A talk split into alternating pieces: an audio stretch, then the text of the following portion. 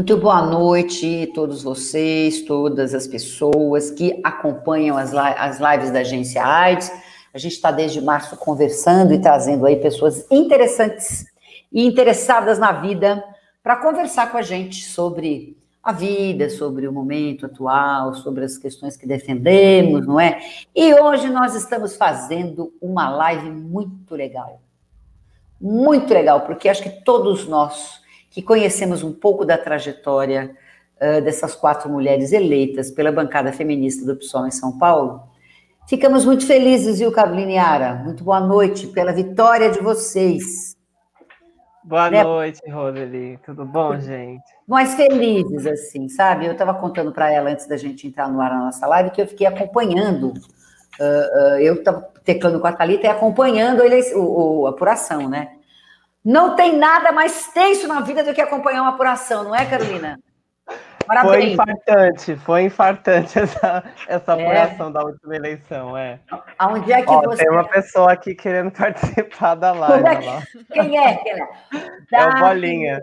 Oi, Bolinha. Daphne, boa noite, bem-vinda. Boa noite, gente, obrigada. Estou aqui conversando um pouquinho com a Carolina, acabamos de iniciar nossa live aqui, eu dizendo que começou a apuração e a gente olhando tal, e que todos torcendo por vocês, porque porque é o importante inovar na vida sempre, não é? Então, uhum. então e vocês são inovação total naquela Câmara Municipal de São Paulo. Então, primeiro assim, conta, conta para nós, ô, ô, Carolina, onde é que você acompanhou a apuração?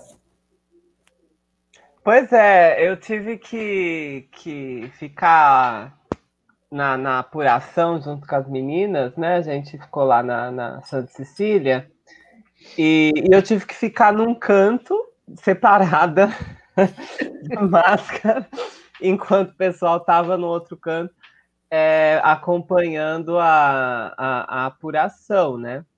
E, mas, e foi mas... uma coisa muito de suspense, né? Porque enfim, é, teve o atraso da, do TSE e, e, a gente já começando a, a, a, ficar estressada, começar a chorar, já estava uma, uma situação de, de, de, bastante pressão, assim. Lá na, Mas, Santa, na, veio... Santa, na Santa Cecília, onde?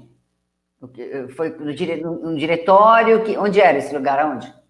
Não, não, a gente fechou, tinha um, um, um, um bar é, que a gente fechou para que não tivesse muita gente, né?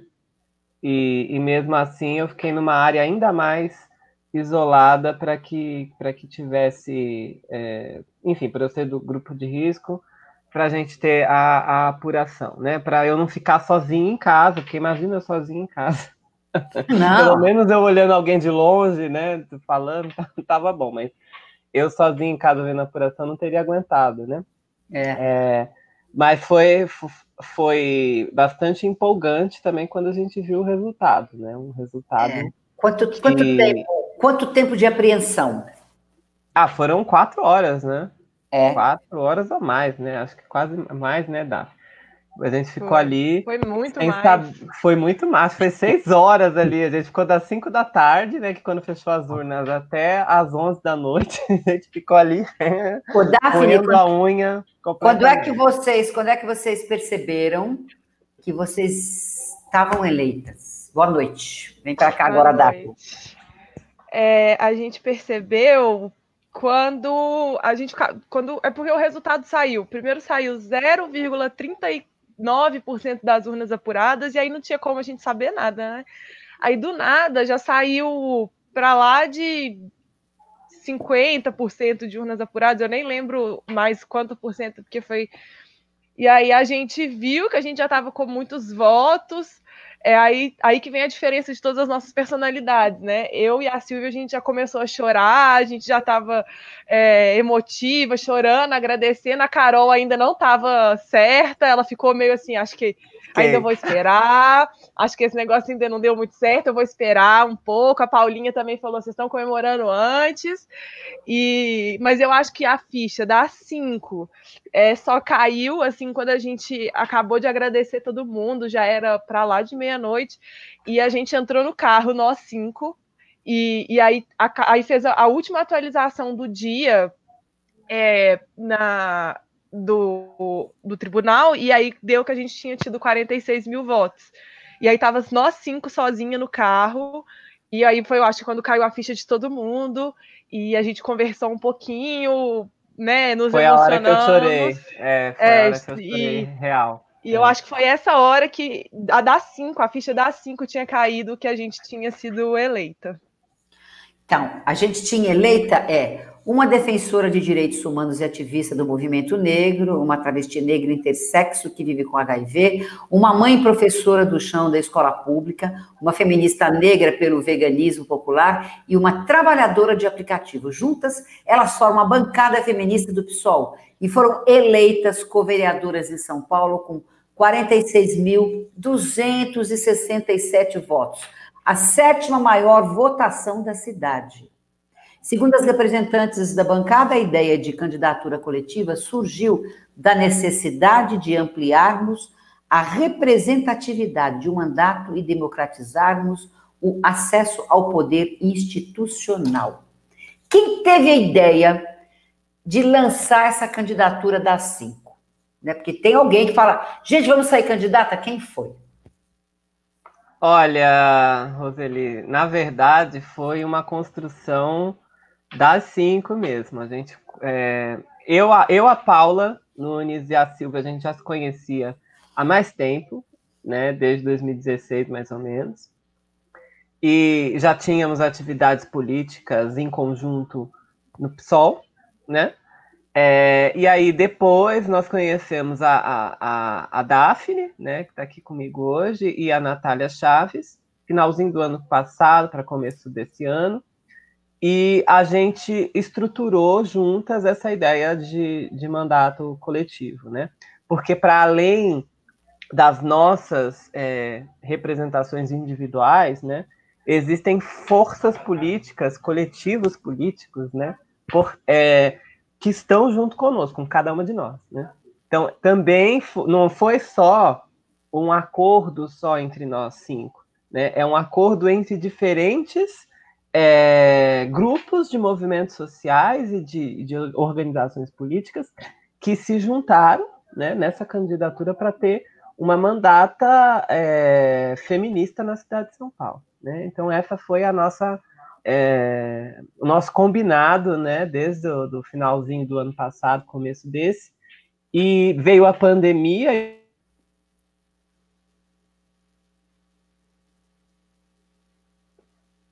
Veio, veio a pandemia, congelou a Carolina. Congelou, mas ela volta, ela volta. Veio a pandemia, Daphne, e aí? Veio a pandemia e. Veio a pandemia e mudou um pouco a forma como a gente imaginou que a campanha ia ser, né? A, a Carol acabou que fez a parte da campanha mais é, online, né? Porque por ser grupo de risco a gente não podia colocar ela é, de outra forma na rua. Ela voltou. Vai, Carol. Veio, Veio a pandemia, já, já, voltamos com a Daphne. Veio a pandemia e te congelou. Te congelou a pandemia. a pandemia congelou. É, então, veio a pandemia e a gente fez um, um, um, um giro, né, para fazer de fato ações de solidariedade, fazer aquela luta emergencial do começo, né, da pandemia que foi bem intensa, assim, né. E, e aí depois que a gente retomou de novo a campanha, mas também eu estou dizendo isso porque a gente já atuou enquanto grupo para além de uma campanha eleitoral. A gente já atuou enquanto grupo nas lutas é, de, de, maneira organizada, de maneira em conjunto, na, nas lutas da cidade, nas lutas do, dos movimentos sociais, na ação de solidariedade para a pandemia e tal. Então a gente já tem essa, essa experiência juntas, né? Ô, Carolina, a tua campanha toda foi feita online? No meu caso, foi majoritariamente online, sim. Sim, é uma ou uma outra situação que eu, que eu saí de casa e mesmo assim para fazer uma visita pontual na casa de alguém que tinha duas, três pessoas no máximo. É. É, mas é, isso foi a exceção. Acho que foi só uma vez que eu fiz isso, para ser bem sincero. O resto foi completamente online, até porque eu estou afastada do pronto-socorro que eu trabalhava, né? É, por conta é, da asma que eu tenho, enfim, além do HIV, né? Embora o HIV não seja tão grave quanto a asma no sentido da, da pandemia, né? É, e aí eu, eu, eu fico muito em casa, assim. Inclusive foi uma das questões que as meninas me falavam, né? Muito, né? Que eu não tinha o calor da campanha de rua, né? Então eu não sabia aferir muito bem como é que estava, né? Então as pessoas que estavam fazendo a campanha de rua tinha uma noção maior de como estava sendo a receptividade das pessoas, né? Eu não, eu ficava fazendo, eu fazia muito comitê de, de, de família, de grupos pequenos, por aqui também. O pessoal mandava mensagem para gente, falava, ah, a gente quer fazer um, um, um comício doméstico, né? Que, se virou moda. E aí as pessoas se juntavam, 20, 30 pessoas, abria o Zoom, abria o Meet, e é, a gente fazia reunião por lá, né? Por bairros também aconteceu muito isso. Então, a minha ação ela foi em casa, é, não só nas redes sociais, isso é importante falar, foi também por essas, essas outras é, redes que não são Facebook, etc. Né? O WhatsApp teve uma, uma importância muito forte também, né? E, então, é, eu, eu fiquei, eu não parei um minuto né, durante essa campanha, mas é, tive, tive esse impedimento mesmo por causa da pandemia. Carolina Yara é escritora, é poetisa, mestrando em Ciências Humanas Sociais, servidora pública de saúde, ativista em direitos sociais e humanos e pessoa vivendo com HIV e AIDS. Ela acaba de se tornar a primeira travesti, a primeira intersexo a ocupar uma cama, um, um, a, desculpa, ocupar uma vaga no Legislativo do Brasil pela bancada feminista do PSOL. É a única pessoa trans do programa de pós-graduação da Universidade Federal do ABC, do Grande São Paulo, onde cursa mestrado em Ciências Humanas e Sociais. Daphne já conseguiu sair para a rua? Sim. Com máscara, com gel. Com certeza, com todos os cuidados necessários, né? Máscara, álcool gel, distanciamento. É, a gente mas a gente fez já a parte mais de, de rua da campanha mesmo durante a semana, final de semana, a própria agenda da campanha majoritária do nosso partido, que é a chapa Guilherme Boulos Luiz Erundina. A gente acompanhou muito, né, a, os lugares aonde eles iam, é, carreatas, etc. A gente também fez muita panfletagem na rua. Então, essa parte eu fiquei mais nessa parte do que é, eu, do que na, nas redes, embora eu acho que é, o, o, um equilíbrio entre essas duas, essas duas, né, esses dois espaços, o espaço das redes e a presença nas ruas, eu acho que foi decisivo assim para a gente, foi ter uma presença forte é, tanto nas redes quanto nas ruas e isso a gente deve né, tanto a nós, né, nós cinco, mas toda a militância que construiu essa campanha com a gente. Quando você com fala, certeza. Quando você fala toda a militância que construiu a campanha com a gente, você está falando de quais vertentes é, da sociedade civil organizada através de redes que ajudou vocês a, a, a se eleger? Então, nós somos militantes do PSOL, né? Todas nós cinco somos militantes do PSOL, apesar de eu ter conhecido a Carol, é, a Paulinha ano passado só, mas todas nós já somos do PSOL previamente. É, o pessoal ele se constrói é, em organizações internas, é né? um partido que tem organizações internas. A gente, nós somos de organizações diferentes, mas essas organizações têm uma militância, né? Elas organizam militâncias então, tem as militâncias das nossas organizações, onde a gente já construía nossos espaços, mas também acho que a nossa campanha cumpriu, cumpriu uma tarefa muito. Uma tarefa, não, um objetivo nosso muito importante, que era transcender a nossa militância e aprofundar, né? E, e aproximar outras pessoas, assim.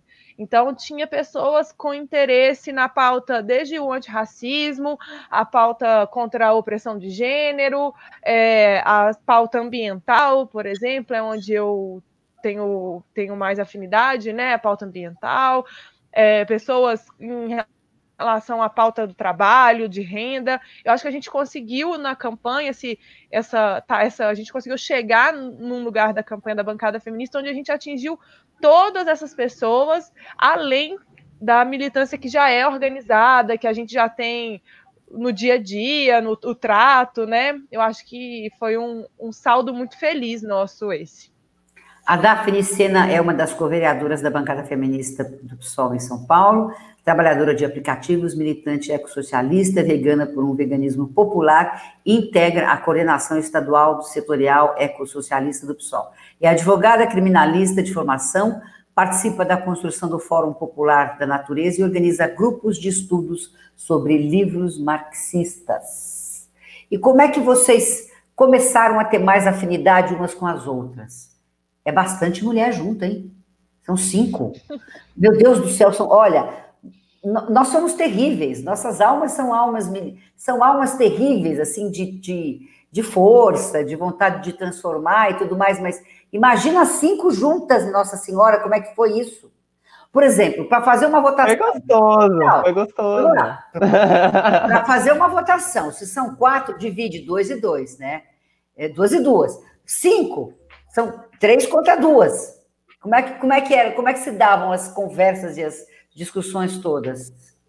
Então, é, a, como eu já tinha dito, a Daphne também, a gente, é, as cinco, é, é estão representando também diferentes segmentos sociais, né? E diferentes militâncias também. Então, a Carolina Yara, a Daphne, a Natália, a Paula Nunes, a Silvia, elas não fazem só coisas da cabeça delas também. Elas estão ali representando interesses tanto das pessoas que as elegeram agora, no caso, né, estando eleitas, mas também das pessoas que fazem militância com a gente, das organizações que a gente faz parte. Ou seja, existe toda uma rede de, de apoio também, né, obviamente, mas também de, de, de interesses comuns políticos, porque política se faz assim, né? Claro. Para que a gente, para que a gente possa é, entrar nesses acordos, né? Então, assim, quando a gente vai é, votar as coisas, primeiro que a gente já evita um pouco de votar, porque a gente já tem tantas, é, tantos acúmulos é, de, de, de, programático, de posição política, todas são de esquerdas, todas são é, de uma tradição marxista, todas são, enfim, já, já uma série de, de coisas né, que a gente já foi filtrando, né? E, e, e já é, chegou já, num, dena, num, denominador comum. Já tem né? uma pauta, já tem uma já pauta tem uma pauta todo mundo. Exatamente, Sim. já tem um programa político específico que é o feminismo, por exemplo. A gente já sabe que feminismo que é também, que é o feminismo popular, feminismo com, com, com lastro nas, na luta de classes, um feminismo antirracista, um feminismo que a gente chama, tem chamado junto com outras pensadoras no mundo, de feminismo para os 99%, ou seja, a gente é um feminismo de esquerda socialista, né? Então, isso tudo já deixou muito mais fácil a nossa tarefa de se entender, porque vários pressupostos a gente já tem. Seria muito mais difícil se fossem é, mulheres com posições ideológicas muito diferentes. Aí seria um, um, um tanto difícil organizar esse mandato. Agora, como é, não é esse caso, é, é, é, mais fácil. A gente tem, a gente trabalha muito com consensos, né? Com diálogo. É, mas é, é, óbvio que é, cada uma tem sua personalidade, né? Cada uma tem a sua, a, o seu modo de ser, né? Mas eu acho que a intimidade que a gente ganhou, Roseli, nesse, nesse último período, faz com que essas, essas diferenças acabem equilibrando o, o nosso trabalho em conjunto. Então, é, na, na, apuração, a, a Daphne mesma falou, né? Na própria apuração você tinha eu e a Paula, todas assim, não, enquanto 100% das urnas não tiver apurada, a gente não vai nem chorar nem comemorar. Aí você já tem as outras que já estão chorando com 0,35% da, das urnas. Claro, então, tem, que, tem que ser aí aquela coisa vai equilibrando, né? Claro, Essas diferenças claro. que não são tão programáticas, né? Elas vão equilibrando o, o, o trabalho no, claro. na mandata, né? O, o, o, Daphne, quais são os principais pontos desse feminismo que vocês defendem hoje, no século XXI?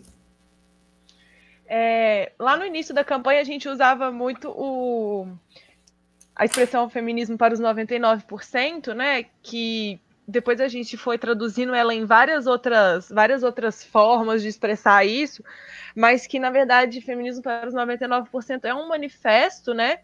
É, publicado, já é, tem livro aqui no Brasil, é, que expressa é, exatamente é, o que a gente quer trazer com a bancada feminista, que é um feminismo que não abre mão é, de conversar classe, né? A gente não abre mão de, de dizer sobre, sobre qual setor né, da sociedade a gente está inserida, sobre quais mulheres, que são 99% né, das mulheres no mundo, é, que a gente está falando. É, mas também um feminismo que não parou no tempo, né? É um feminismo que está é, extremamente conectado com é, com as lutas que estão que insurgem né, na sociedade. A luta é, LGBTQIA é uma delas, a luta pela preservação do meio ambiente é outra delas. É, a, lutas é, ligadas à própria a, a, visões novas de segurança pública é, é, uma delas. Então, o feminismo que a gente está que a gente tá, que a gente quer, né? Que a gente vai, né, no caso, agora é vai, né?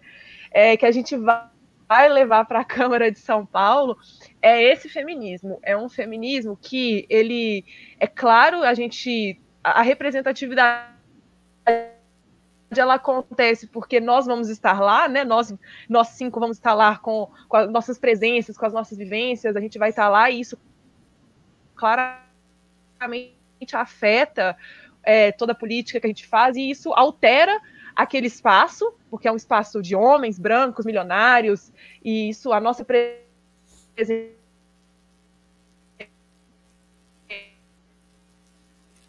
Vamos seguir. Vamos seguir. Daphne, a gente segura você um pouquinho, volta já já, porque acho que tá, tá caindo, tá caindo. Ô, Carolina, como é que vai ser a posse? As cinco vão tomar posse? Pois Eu não sei se a Daphne ainda está falando. Vamos lá. É, caiu, bem, caiu, por isso que eu passei para você. Já a gente volta para cá. A, a posse, é, atualmente, a gente tem apenas alguns mandatos coletivos que já tomaram posse na eleição passada, né? A gente teve a mandata ativista, que, que enfim, é, daqui da Assembleia Legislativa de São Paulo, a gente teve as juntas em Pernambuco, e é, o modelo, né, é, de que o, a, que este, a que teve o CPF lá no TSE é quem recebe a diplomação lá no, no, no palco lá da posse, né? na, na, na sala nobre da, da Câmara, mas a gente pode acompanhar. Né? Então, a, a, questão que a gente vai ter que negociar com a, com a Câmara né, é como que vai ser é, a, a nossa posição é, lá na, na hora da posse. Né? Isso a gente ainda vai ver né? Porque ainda é uma coisa muito nova. A Câmara Municipal de São Paulo, por exemplo, nunca. Eles também não sabem como fazer com a gente. Eles nunca receberam mandatos coletivos. Receberam dois de uma vez, que é, foi eleitas nós e o quilombo periférico, né? Então, é, vão ter dois mandatos para eles é, se adaptarem a esse novo modelo, né? Então, é, nós cinco, é, não, não tem hierarquia, hierarquia entre nós cinco, política nenhuma, mas dentro da estrutura da Câmara, eles vão ter que se rearranjar, porque existe uma, uma legislação, né, que é, é, é essa do, da, da pessoa que, que foi registrada no TSE, é, que toma posse, mas é, tem toda uma estrutura no mandato também que vai dar para comportar nós cinco, né? Então, quem foi, é... quem foi, quem foi registrada, Carolina? Foi a Silvia Ferraro, a professora. A Silvia, Ferraro. professora é. Silvia, é. tá. Então aí vem a, a, professora Silvia tomar posse, mas eu penso, penso que no dia, no dia da posse vão as quatro, mais a professora Silvia. Não é? Exatamente. É, um vereador, um representante em qualquer Câmara Municipal é, de São Paulo, do Brasil, de, de Brasília, de Belo Horizonte, enfim é, um, é uma pessoa que legisla, faz legislações para que a cidade de São Paulo é, tenha normas de atuação, para que a sociedade viva dentro daquelas normas, etc, etc e tal. Então, assim, como é que vocês vão fazer para que uh, as ideias, as intenções, os ideais das cinco que foram eleitas sejam representados, por exemplo, em um, uma lei que vocês queiram fazer? Como é que vai se dar essa dinâmica? Vocês já conversaram sobre isso? Aliás, mais fácil, acho que essa pergunta ainda é muito difícil. Uh, qual foi a primeira conversa que vocês tiveram depois que vocês foram eleitas?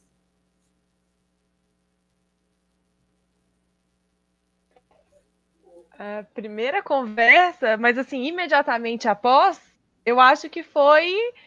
Eu nem acredito, eu, eu não imaginava que a gente ia ter esse tanto de voto. Eu acho que essa foi a primeira frase que a gente falou depois. Porque quando a gente viu 46 mil votos, a gente ficou completamente sem palavras. Agora, a primeira conversa política que a gente teve depois foi de estabelecer é, os nossos rumos para o segundo turno porque a gente ainda está em campanha, a gente está participando aí ativamente da construção do segundo turno, é, por Guilherme Boulos e Luína, estamos ainda em campanha, todas nós, é, começando talvez a, a, entender o que vai ser a construção do mandato, mas ainda completamente mergulhadas em campanha.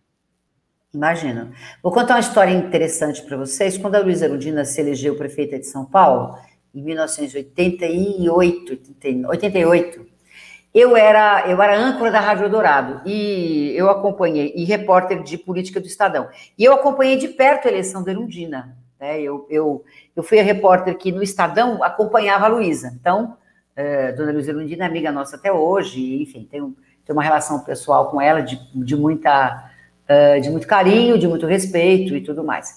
É, e quando a Luísa se elegeu, quando a deputada Luísa Erundina se elegeu, prefeita de São Paulo, a Eldorado é, fez. A Eldorado fazia trânsito por helicóptero. E eu convidei a, a, a Luísa e ela sobrevoou a cidade comigo durante mais ou menos duas horas, com, mostrando a situação da cidade. E era a primeira vez que ela uh, sobrevoava a cidade de São Paulo de helicóptero. Quando o helicóptero subiu, eu estava do lado dela, quando o helicóptero subiu, que ela viu o tamanho da cidade, ela olhou assim para mim, olhou para baixo e falou: Nossa, como é grande, né? Então, assim, é, essa dimensão, ou seja, é claro que a ficha dela já tinha caído, que ela tinha sido eleita prefeita de São Paulo, mas eu não sei se, é, até preciso perguntar isso para ela uma hora dessa. Eu não sei se a ficha caiu da imensidão do que é a cidade de São Paulo. Vocês estão falando, nós estamos falando de um país, das muitas São Paulos, das muitas dificuldades, das muitas mulheres, das muitas questões né, das muitas necessidades que existem é, a partir é, do país que chama-se São Paulo, né? Vocês já caiu essa ficha para vocês? Nossa, como a cidade é grande. Nossa, Olha... que responsabilidade que vocês têm de ter um mandato lindo como esse que vocês vão construir. Roseli, você sabe que esse, essa ficha que você está dizendo caiu em mim ontem, quando eu vi um, ele, é, o pessoal fez vários mapinhas né, de votação é, dos partidos políticos. Né? Então, tinha mapinha do PT para representando em cores né, de legendas nos bairros da cidade, quais candidatos tinham tido mais votos e tal. Né? O do PT foi um mar do, do Suplicy, né? uma coisa assim extraordinária. E no PSOL, é, não, nós fomos a segunda, né? Veio Erika Hilton, depois fomos nós. Quando eu vi aquele número infindável de bairrozinho ali pintado de salmão, a gente ficou com a cor salmão no mapa. Quando eu vi aquela imensidão que eu me toquei, eu falei, gente, esse mundaréu de bairro na zona norte, zona leste, uma, uma parte do centro também, um pouco na sul também, mas zona norte e, e, e leste foi uma votação muito grande para nós é, eu, eu fiquei um pouco estupefata, assim, como ficou a, Erundina, é. como ficou a Erundina no helicóptero. Eu falei, caramba, eu sou eu sou uma das co-vereadoras junto com as minhas amigas de uma cidade enorme, né? Uma votação 46.267 em alguns outros estados do país, isso elege deputado, né? Sim. Sim. Prefeito. Então, prefeito. Então, assim, prefeito, é... prefeito então é uma, é uma votação muito grande, né? E uma responsabilidade muito grande também, né? E aí, voltando para aquela sua pergunta, né, de projetos de lei e tal, tem algumas coisas que a gente já pensa de prioridades, né? Se eu for pensar, por exemplo, em população trans, né, em, na cidade de São Paulo, a prioridade é a população trans de rua, né? O que, que a gente vai fazer com essa ah. população trans, com os abrigos que não aceitam a população trans, né? Tem projetos nossos também de é, para agroecologia etc., né? Para tornar São Paulo uma área é, mais livre de agrotóxico, né? São tudo discussões que a gente já tem, é, já tem praticamente pronto. A gente só precisa adequar a, a linguagem, né, do, do, do, num projeto de lei, da, dos trâmites burocráticos e tal. Mas também tem uma função da, da vereança que é muito importante, né? Que é o da, o da organização popular, né? Ou seja, estar presente nos territórios, fazer educação política, etc., né? Trabalho de base. E a fiscalização dos serviços, né? Fiscalização do, do que, que o poder público é, executivo está fazendo. Então, a gente vai ter bastante trabalho pela frente aí com esse mar de, de bairros que nos elegeu. Né? E a ficha, Daphne? Essa ficha do Nossa, como a cidade é grande, como é que caiu para você já? É, eu acho que ó, eu chorei muito quando eu vi, quando eu comecei a ver a, a, os, nossos, os nossos votos, né? Quantos votos a gente estava tendo lá na apuração porque eu acho que essa ficha do que, do que era é, o, o, o, tamanho da responsabilidade já tinha caído para mim. Porque eu sou Uber, né? E é, mãe, eu, eu, eu, eu, já, eu achava que eu já conhecia São Paulo inteira. Na minha cabeça eu falava assim, eu já conheço São Paulo inteira, eu já andei essa São Paulo inteira.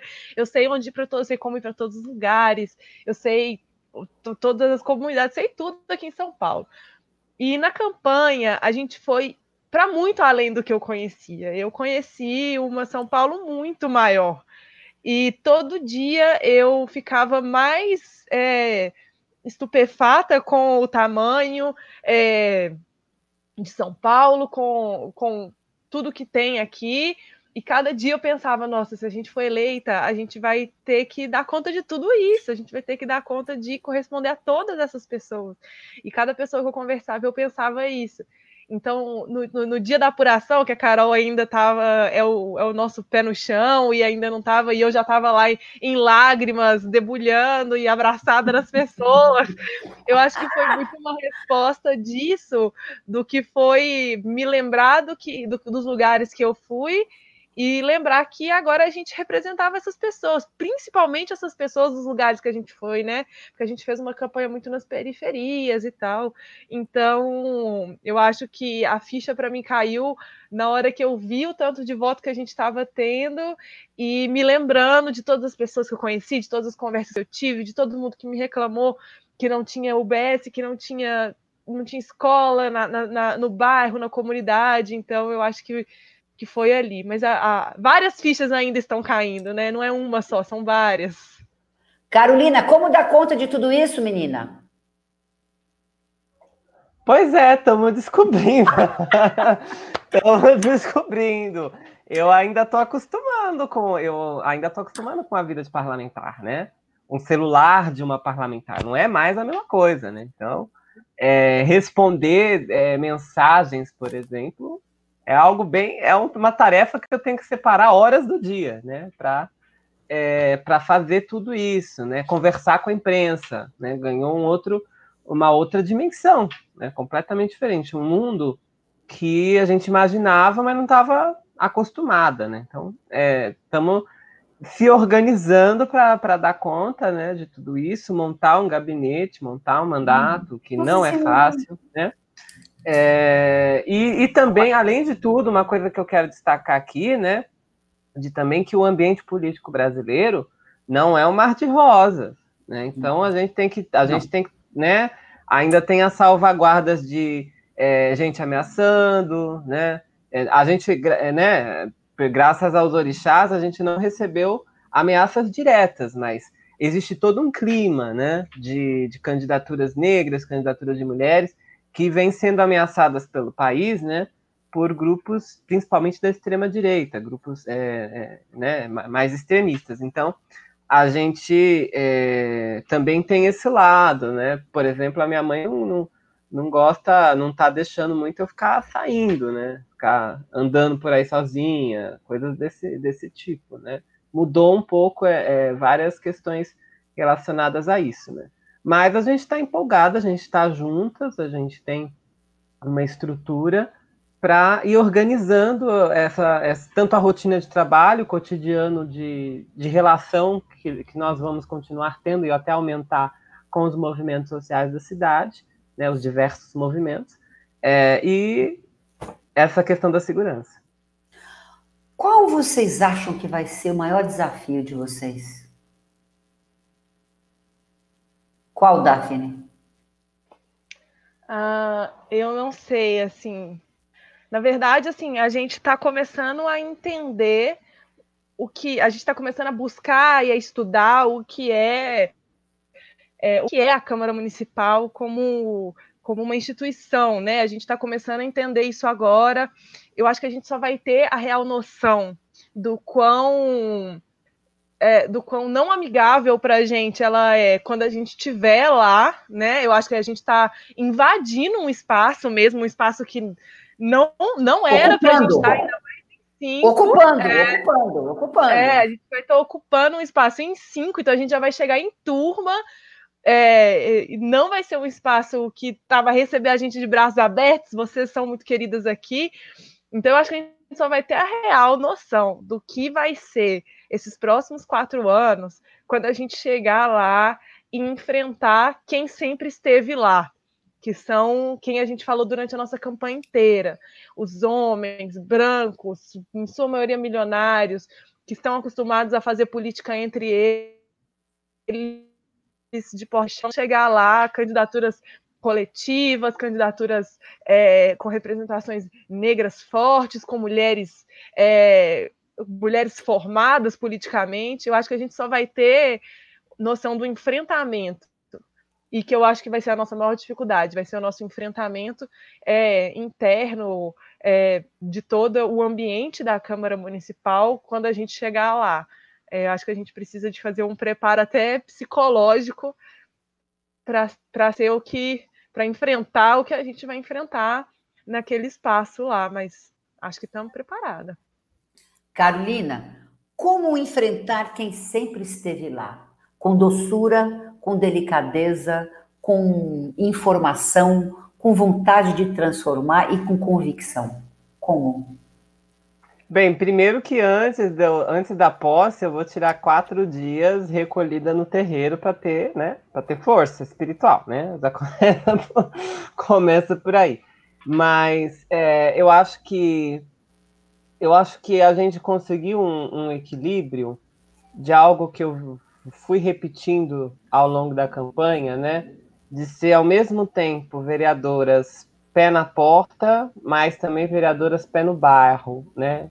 enraizadas. Então, eu acho que é, a doçura, a, a paciência revolucionária, essas coisas todas, a gente deve ter com a sociedade civil que nos elegeu, a classe trabalhadora que nos elegeu, né? Essa grande classe trabalhadora diversa, né? Em, que inclusive tem diferenças de renda, de território, uma série de coisas, mas foi quem nos elegeu, né? É, então, para essa classe trabalhadora, a gente deve toda, esse eleitorado, a gente deve toda a nossa paciência, toda a nossa doçura, toda a nossa é, nosso comprometimento em, em responder às necessidades e sonhos dessas pessoas, né? Não é algo fácil. A, agora, lá dentro, né, é óbvio que a gente não vai chegar é, tacando fogo em todos os coronéis, até porque a gente não é suicida, né? De uma vez, né? Calma, mas é, também a gente não vai entrar no jogo do compadril de sempre, né? Então a gente sabe muito bem que algumas pra... a gente sabe muito bem quais práticas a gente não vai ter. A gente pode não conhecer é, por dentro a Câmara é, como a palma da nossa mão, porque nós estamos chegando agora, mas nós sabemos muito bem quais são as práticas que a gente não quer, que a gente não vai ter. Quais? Como é as práticas de, de, de compadrio, as, as práticas é, de acordões para passar projetos que prejudicam a população, passar projetos que prejudicam servidores. Para isso a gente não entrou lá dentro. né? Então, já é um, né, já é um recado, nada que prejudique a população, que retire direito, que diminua o orçamento para as questões sociais, nada disso vai passar pra, né, diante de nós. Né? Nós vamos fazer um enfrentamento duro com relação a tudo isso. E não há acordo possível. Não há acordo possível com relação a essas pautas. Agora, eu digo o seguinte: é, é óbvio que a gente vai ter que lá dentro fazer é, é, conversas, né? vai ter que dialogar com a, a, própria bancada do PSOL, são seis, são seis é, candidaturas eleitas, as candidaturas do PT também, que tem, é, enfim, é, várias é, vereanças ali progressistas, algumas pautas a gente sabe que a direita passa, algumas pautas democráticas, então nessas pautas democráticas fazer unidades de ação pontuais são, é, são interessantes, são faz parte da política, mas tem algumas coisas que são inegociáveis, tanto para a esquerda como para nós, né? Então, Daphne, eu acho que é nesse sentido. Daphne, o que, que é negociável? Eu acho que é mais fácil a gente falar o que é inegociável, né? Eu acho que para a gente é muito mais fácil a gente delimitar o que é inegociável. Para a gente, é, estar do lado de um projeto popular que não ataque a classe trabalhadora, que inclusive seja resistência aos ataques e também seja polo de avanço de direitos, é, essas posições para a gente são inegociáveis, são inegociáveis. Eu acho que negociável é, pode ser minúcias, é, em relação a, a projetos, etc. Mas a nossa linha política, e eu acho que esse é um grande, uma grande diferença dessa candidatura coletiva da bancada feminista, né? A gente tem uma linha política muito firme comum. É, todas nós temos é, um, somos, né? Aí a gente fala, né? É um tanto de mulher muito cheia de opinião, né? Todo mundo muito cheio de opinião, mas a gente tem um pé muito firme na política que a gente defende é, é difícil negociar com a gente, principalmente se essa negociação é, se trata de direitos da classe trabalhadora, principalmente das classes, né, né dos setores mais oprimidos da classe trabalhadora. Isso para a gente é absolutamente inegociável.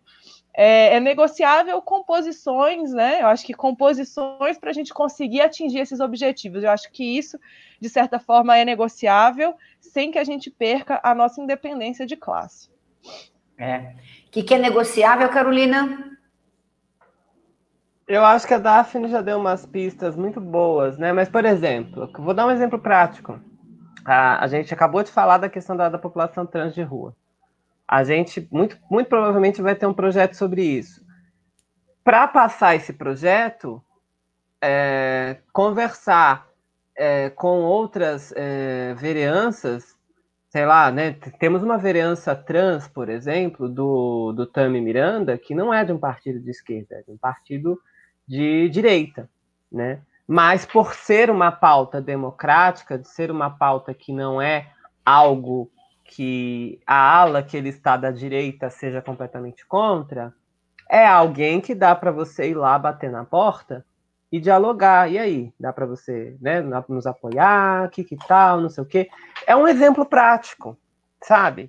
Mas é, é diferente de chegar na nossa porta uma demanda querendo negociar uma, uma, uma retirada de orçamento da saúde, por exemplo. Claro. Aí não tem Eu negociação. Quero... Mandem, mandem a foto de vocês dando capital para o Tamilê. Acho tá. que tá aí uma boa foto de fazer mesmo. Não. Eu acho que a Carol do lado segurando é, Carol, o do capital. para ele ler, para é. poder conversar um pouco, entender um pouco do que vocês é. estão querendo trazer de conversa para o século XXI. Eu quero trazer para a nossa conversa é, uma pessoa que deve colaborar no mandato de vocês, ele pode até virar um consultor se ele quiser, né? O Nabil, um querido amigo, Nabil foi vereador por dois mandatos, foi secretário municipal de cultura em São Paulo e é um parceiro da gente, da nossa causa, do nosso trabalho já há muito tempo E aí eu estava teclando, falei, puxa, o Nabil podia entrar para dar uma conversada conosco. Nabil, o que, que essas moças vão encontrar naquela Câmara Municipal de São Paulo, Nabil? Você que esteve lá por tanto tempo, parabéns pela sua campanha e você é uma pessoa que sempre vai contribuir com tudo. Então, por isso que você está aqui. Parabéns. Não foi dessa vez, mas será de outra. E tá aí as meninas para ajudar nas representações e nas lutas que você sempre pautou. Tudo bem? Muito bem-vindo. Olá, obrigada, Roseli. Prazer estar aqui com você de novo. Né, há muito tempo a gente tem uma grande interlocução. Queria cumprimentar a, a Carolina, a, a Daphne, né? Daphne, isso aí. Isso. isso.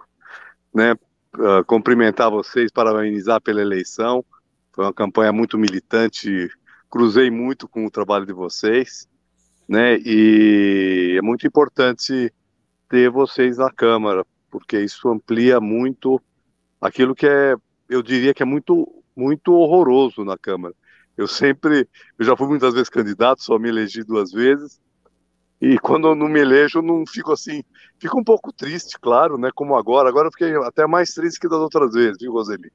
É. Porque, porque era uma nossa candidatura coletiva, tinham quatro mulheres, né, na nossa candidatura, né, tinha diversidade de orientação sexual, tinha diversidade racial, né, então era uma candidatura coletiva que eu acho que a gente ia fazer um trabalho bem importante na Câmara, eu acho muito melhor até do que um trabalho de um vereador sozinho, né, mas é, quando, eu não me, quando eu não me elejo, eu também não fico muito triste, porque, olha, a Câmara é uma barra pesada, viu, é importante o trabalho que a gente pode fazer, mas é uma barra pesada, é um ambiente pesado, é um ambiente, assim, muito é, carregado, né, pela maneira como a, maioria, a maior parte dos vereadores faz, faz política, né, que faz política de uma maneira muito atrasada, muito clientelista, né, as relações de, de vamos dizer assim, de toma lá da cá predominam. Então você, a gente entra com, quando eu entrei a primeira vez como vereador em 2001, é, tinha expectativa que você ia lá, entrar no plenário, fazer debate, as pessoas se posicionarem a partir da discussão, né? E aí você vai se frustrando, vai muitas vezes, né, percebendo que realmente são poucos os vereadores e as vereadoras, né? E aí eu não vou distinguir, porque tanto vereador como vereadora, viu? É, que, né, na verdade, se uh, posicionam muito mais pelos interesses, pela troca-troca com o executivo, né, do que pela, pelo debate, pela discussão. Então, essa eu acho que é a primeira coisa que eu gostaria de falar para vocês, mas é muito importante nosso trabalho e é muito importante fazer é, uma, uma, um mandato militante, um mandato articulado com os movimentos sociais, porque o que pode, uh, o que pode realmente fazer a diferença é quando você tem um mandato que se articula com é, movimentos que pressionam a Câmara, e a, e a Câmara, apesar de ser tudo isso que eu falei antes, ela acaba também sendo um pouco sensível quando há uma pressão forte.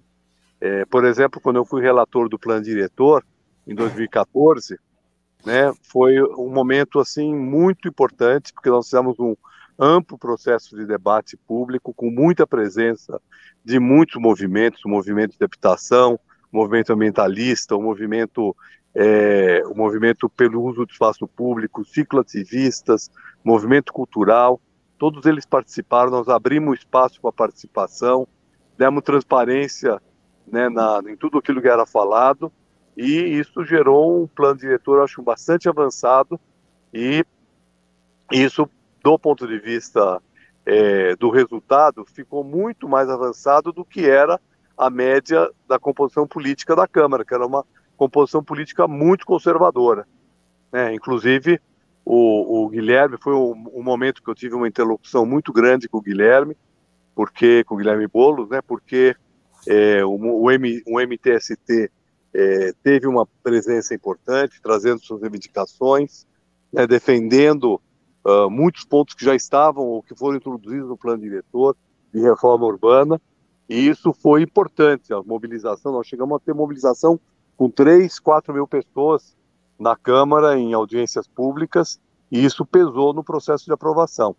Né? Uh, pesou porque eu, eu lembro que nós é, ficamos ali pelo menos 15 dias com tudo pronto para votar, os vereadores não queriam votar, e foi depois que teve o acampamento do movimento na frente da Câmara que se conseguiu fazer a votação e, e aprovar um plano muito mais avançado do que do que era, uh, vamos dizer assim, a composição média da Câmara, né, que é muito conservadora, né? Então, por exemplo, você pega esse esse vereador, né, que atualmente é o candidato a vice do Covas, o Ricardo Nunes, era um que é, né, que tentou o tempo todo colocar seus interesses pessoais ali no plano diretor. Nós fomos bastante rígidos nisso, mas no final acabou votando também a favor né? Mesmo sem atender os seus interesses pessoais, porque porque a pressão foi muito forte. Muito forte. Né? O que, que vai ser? O que, que elas vão encontrar de positivo na Câmara hoje, Nabil? Olha, de positivo, eu acho que tem uh, um, uh, por um lado, assim, a possibilidade de você uh, fazer uma interlocução com movimentos sociais, porque você pode, como vereador, é, convocar reuniões, é, muitas vezes pro, promover audiências públicas. Aliás, muitas audiências públicas já acontecem na Câmara, mas são muito esvaziadas, né? O que seja, porque tem muita formalidade. A Câmara é um lugar muito formal, né? Então você tem que, por exemplo, todo projeto urbanístico obrigatoriamente tem que passar por audiência pública.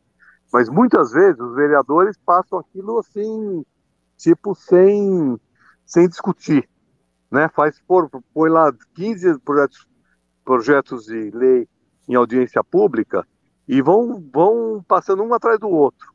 Agora, um vereador que está acompanhando os projetos, que tem projetos importantes, convoca a sociedade, por exemplo, para estar tá presente ali naquele momento, aí você abre um debate e aí questiona. Então, os espaços podem ser abertos né, por um vereador, né, por um vereador ou vereadoras, ou coletivo, como é o caso da, da bancada feminista, né, eu acho que tem um grande, pode ter um papel importante, mas precisa aproveitar os espaços existentes, né, por exemplo, é, nas comissões, você tem reuniões de comissões é, permanentes e, e as, as, ordinárias e extraordinárias, né, então as comissões muitas vezes são meramente formais, mas se tem um vereador que quer que convoca as pessoas, a população, para ir lá e se manifestar, né, abre espaço. As comissões extraordinárias, é, eu soube, assim, do meu primeiro mandato para o segundo, porque eu tive o primeiro mandato de 2001 a 2004 e depois de 2003 a 2016. Então, por exemplo, as comissões extraordinárias, que a gente criou muitas em dois, nesse período, no meu primeiro mandato, elas uh, depois foram é, foram extintas ou foram fundidas. Né? Eu acho que seria importante ampliar. Né? Por exemplo, é, eu fui o primeiro presidente da Comissão da Juventude. Né? Quando eu voltei em 2013, não tinha mais Comissão da Juventude. Tinha sido fundida com a Comissão da Criança e do Adolescente. Né? Eu acho que isso tem que ser separado de novo, tem que criar, tem que criar uma Comissão da Juventude. Eu acho que tem que criar uma comissão, é, uma comissão para debater as questões de diversidade sexual, né, da, da população LGBT, LGBT é, que e a mais, né, fazer, criar uma comissão extraordinária para fazer esses debates, que são debates fundamentais. Hoje está tudo dentro da Comissão de Direitos Humanos, né, se você amplia, né, por exemplo, consegue aprovar o desdobramento da Comissão de Direitos Humanos em várias comissões que possam aprofundar determinados temas, eu acho que vai ter muito mais possibilidade e isso é possível. Né? A CPIs, que é uma coisa que em tese seria importante, por exemplo, mas muitas vezes as CPIs são barradas por uma maioria conservadora. Então, por exemplo, fazer uma CPI sobre a violência da Guarda Municipal, eu acho que é um tema importante. A violência contra a população negra, a população LGBTQIA+, é muito, seria importante né, fazer uma CPI sobre isso. Às vezes ela, muitas vezes isso é barrado por uma maioria conservadora. Mas é preciso tentar e pressionar, mobilizar a sociedade, os grupos né, organizados para pressionar. Então, são espaços que podem se abrir. Tá certo. Né? Nabu, o que, que você deseja para essas moças aí? Bom, eu desejo, bom, primeiro um sucesso, que façam um, um mandato diferenciado, né, que consigam fazer um bom mandato coletivo, né, eu, né, o meu desejo de poder voltar para a Câmara agora era poder fazer um mandato coletivo que realmente pudesse uh, significar uma inovação.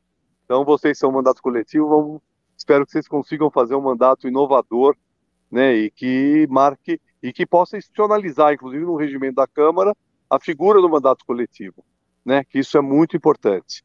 É, e desejo, aí, bom, aí vai depender se se for um mandato de situação que eu espero, estou aqui fazendo a campanha para o Boulos, né, e para Erondina, for uma campanha de situação, acho que vocês vão enfrentar, vão ter um papel muito importante que é conseguir viabilizar os projetos do governo, né, vai ser uma bancada de situação provavelmente minoritária, então eu desejo assim muito, vai ter que negociar, conversar muito, né, para poder ampliar.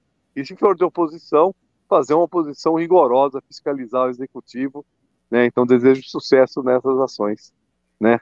Vocês, Muito obrigada, tá? Nabil. Muito obrigada, Nabil, ah, pela obrigado, sua participação. Olha, obrigado. Eu eu estava num lugar aqui, saí aqui para uma pracinha, estou numa pracinha agora, porque vocês estão me vendo aqui no espaço no espaço público, mas eu vou voltar então. Obrigado, gente. Depois eu quero conhecer melhor vocês e suas propostas. Obrigada, Nabil. Obrigado. Boa sorte aí. Tudo de bom. Nabil, querido. Sempre abrindo espaço, sempre abrindo espaço para as nossas conversas e tudo mais. Veja, Nabil trouxe uma, trouxe uma fala que acho que vocês já, já, tão, já têm noção de que a Câmara é um lugar formal, não é? E bastante conservador. Como é que a gente vai lidar com esse formalismo e com esse conservadorismo da Câmara, que na realidade está refletindo aí, não é, Daphne? Está refletindo aí, não é, Carolina, um momento de Brasil. Sim, é, mas tem uma questão, é, Roseli, que a Câmara, ela tem 400 e acho que 450 anos, ela, ela começou poucos anos depois da fundação de São Paulo, né? E, e a Câmara sempre foi isso, sempre foi. É de, na, na época da colônia, eram do, os donos das Marias, né, das fazendas, que, que se dividiam, iam lá representar seus interesses da, na, na, no Congresso da Vila de São Paulo, né, na Câmara Municipal da Vila de São Paulo. Essa estrutura de Câmara, ela vem de Portugal, né? Então, quando eu fui para Portugal em 2013, pude nas câmaras é, medievais, né, que tem lá na, na em Portugal. Então, é, é, uma coisa muito arcaica, é uma coisa muito formalista, muito é, patriarcal, né? Uma coisa do patriarca, do, do dono daquele território que está lá. E agora, no pós-88, há uma, um esforço, né? É, de que as câmaras sejam mais democráticas, que as câmaras sejam mais representativas de fato da população, uma, uma série de questões. Então, é uma, é uma disputa histórica que a gente está fazendo, né? eu, eu e, no, e, quando a gente fala de história, a gente está falando de um período histórico, né? Então a gente está falando dos últimos 30 anos, né? A, a Luísa Erundina fala uma coisa quando ela foi prefeita, né? E ela enchia lá a Câmara de, de pessoas, né? Dos movimentos sociais e tal, é, para fazer é, parte das audiências públicas, para enfim, ela mobilizava a base social dela ela era muito, muito xingada, né, pelos, pelos vereadores da época, né, porque o povo estaria sujando, né, a, a Câmara, porque o povo estaria fazendo bagunça na Câmara, né, não teria, não teria é, educação suficiente de estar na Câmara, né. Só que se você a Câmara é uma casa do povo, né? Só que é a casa do povo, exatamente. Se o povo não pode estar na casa do povo, quem é que pode estar, né? Então, é, é, é de fato esse desafio que a gente comprou, essa briga, né? Fala, não, a gente vai chegar de bonde, a gente vai ocupar esse espaço aqui, sim, sem pedir licença, com 46 mil votos. Vocês vão ter que fazer um jeito de engolir a gente. E a gente vai fazer política aqui dentro. É óbvio. Claro. Né? Tem então, eu acho que foram eleitas. Exatamente, tem, tem legitimidade. Tem né? legitimidade, tem... claro. Claro. Exatamente. Então, é, vai ser uma. Vai, é, claro, não vai ser algo fácil, né? Mas eu acho que, que, que é super possível, sim, e a, a, a, capital paulista, a capital paulista confiou na gente, né? Claro. Conosco assistindo a nossa live está o Armando Borges, está o Paulo Tomás, dando parabéns para vocês, a Daniela Campos, está a Tânia Ferreira, Giovana Rugiero, o Zé Carlos, o Veloso, o Betinho Pereira, e a Adriana Bertini está perguntando o seguinte: é, quais as propostas que vocês têm para a violência doméstica feminina? Já conversaram sobre isso? Fala aí, Daf. Sim, nós temos é, várias propostas, mas eu acho que a, a proposta essencial para a gente falar de violência doméstica feminina na raiz do, desse problema é começar a conversar sobre educação sexual nas escolas. Assim, é, eu acho que a gente combater, começar a combater é, a, a opressão de gênero na sua raiz, ela nos garante que daqui a tantos anos a gente não esteja nós aqui fazendo a mesma conversa com as próximas vereadoras eleitas sobre o, o que, que elas vão é, fazer sobre esse problema que ainda vai estar crescente, né? Porque ele é crescente, ele nunca entrou numa diminuição, numa onda de diminuição. É, o que, que elas vão fazer com esse problema que ainda vai ser crescente até lá. Então, eu acho que essa tem que ser a proposta é, inicial. É, e daí, daí para o problema que está acontecendo agora. Tem várias propostas. É, temos propostas de aumentar os centros de atendimento às mulheres, né? Que tenham mais centros de atendimento às mulheres, é, que tenham atendimento 24 horas. É, que tenha mais centros, inclusive, de atendimento 24 horas para as mulheres trans é, em São Paulo. Eu acho que isso tudo garante um atendimento emergencial para a mulher quando ela já está numa situação de violência. Mas a gente tem várias outras formas de violência que as mulheres vivem, é, que são, por exemplo, né, de colocar é, de, de, de, serem colocadas para fora do seu lar, de não terem como sair de um ciclo de violência, pois é, estão ali na casa que não está no nome delas. É, e para isso a gente também tem uma proposta, né, que é em conjunto aí com a chapa Bolos Erundina, que também tem essa proposta, que são, né, as políticas de moradia, garantindo que as moradias estejam sempre registradas no, no nome da, da mulher da família, né? É, porque assim a gente tem um, uma uma inversão, né? Não é a mulher que vai ser, que, que a mulher não vai se sentir mais é, a gente tenta diminuir essa necessidade da mulher de, de se manter com o seu agressor é, em casa, né? Não, não, não é ela que vai, tá, ser, vai ser colocada em tantas outras situações de violência, né? É, nós temos várias propostas também para a questão da segurança pública que claramente né, afetam as mulheres, já que nós, né, mulheres, somos muito afetados, nós mulheres e população negra de São Paulo somos os mais afetados pela violência, pela toda, toda a questão né, do que se chama hoje em dia de insegurança, mas que é na verdade opressões, né? É, mas pensando numa segurança pública também que ela não seja absolutamente militarizada, como é a lógica de hoje em dia, que acaba por violentar a gente muito mais do que nos proteger. Não só violentar a gente, como violentar a juventude negra é, da cidade, principalmente periférica. Então, as nossas propostas, elas passam por é, atender as mulheres que já estão em situação, então, proporcionar esse atendimento, ter mais casas de acolhimento, né? mais casas de atendimento às mulheres em situação de violência, passa por ir na raiz do problema, que é a, o ensino é, de gênero na, na, na, nas escolas, a gente, né, ao contrário do que a direita a direita propaga, né? Esse ensino nada mais é do que é, a gente fazer um combate às opressões e também é a gente lidar com as mulheres que estão presas em ciclos de violência, que seriam as mulheres que não podem sair de casa porque estão no, numa habitação que é no nome do seu, do seu próprio opressor, né, do seu próprio violentador, etc., que é trabalhar já essa questão das mulheres terem os meios para continuarem suas vidas apesar do sofrimento é, de violência. Então, a gente pensa já uma, uma coisa mais global é, em relação à, violência contra a mulher. Lembrando que é, aqui nós temos bem um entendimento bem consolidado entre a gente, a gente tenta pensar sempre essas, essas propostas globais para a gente não cair num punitivismo que não vai levar, não vai dar de fato para as mulheres a resposta que elas precisam. Tá certo.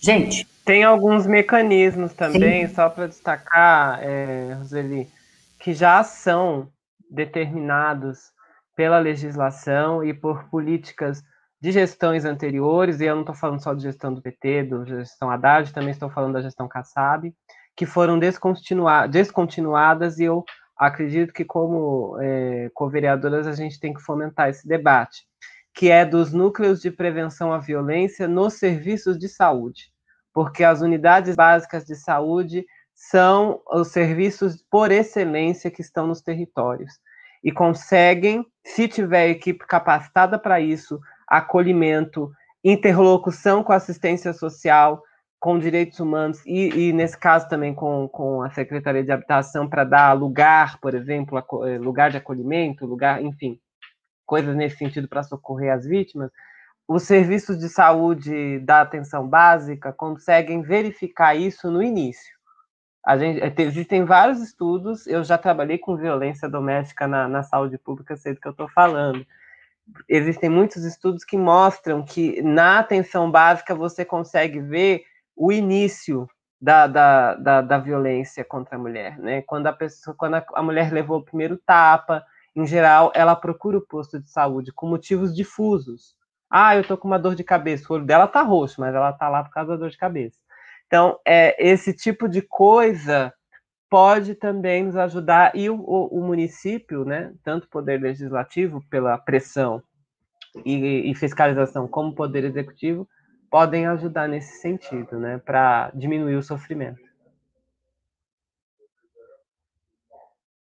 de vocês, pela participação, sei que vocês estão sendo bastante requisitadas por esse tempo é, aqui conosco no, na live da Agência de Notícias da AIDS. Eu quero desejar para vocês, em uma palavra, que eu, eu gosto sempre de resumir em uma palavra, nós trabalhamos com comunicação, temos sempre que editar às vezes, sabe?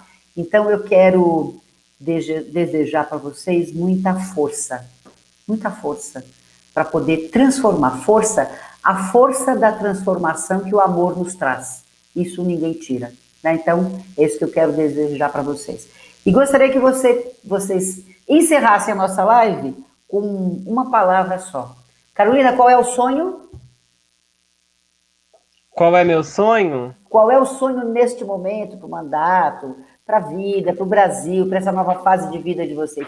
Qual é o sonho? Liberdade.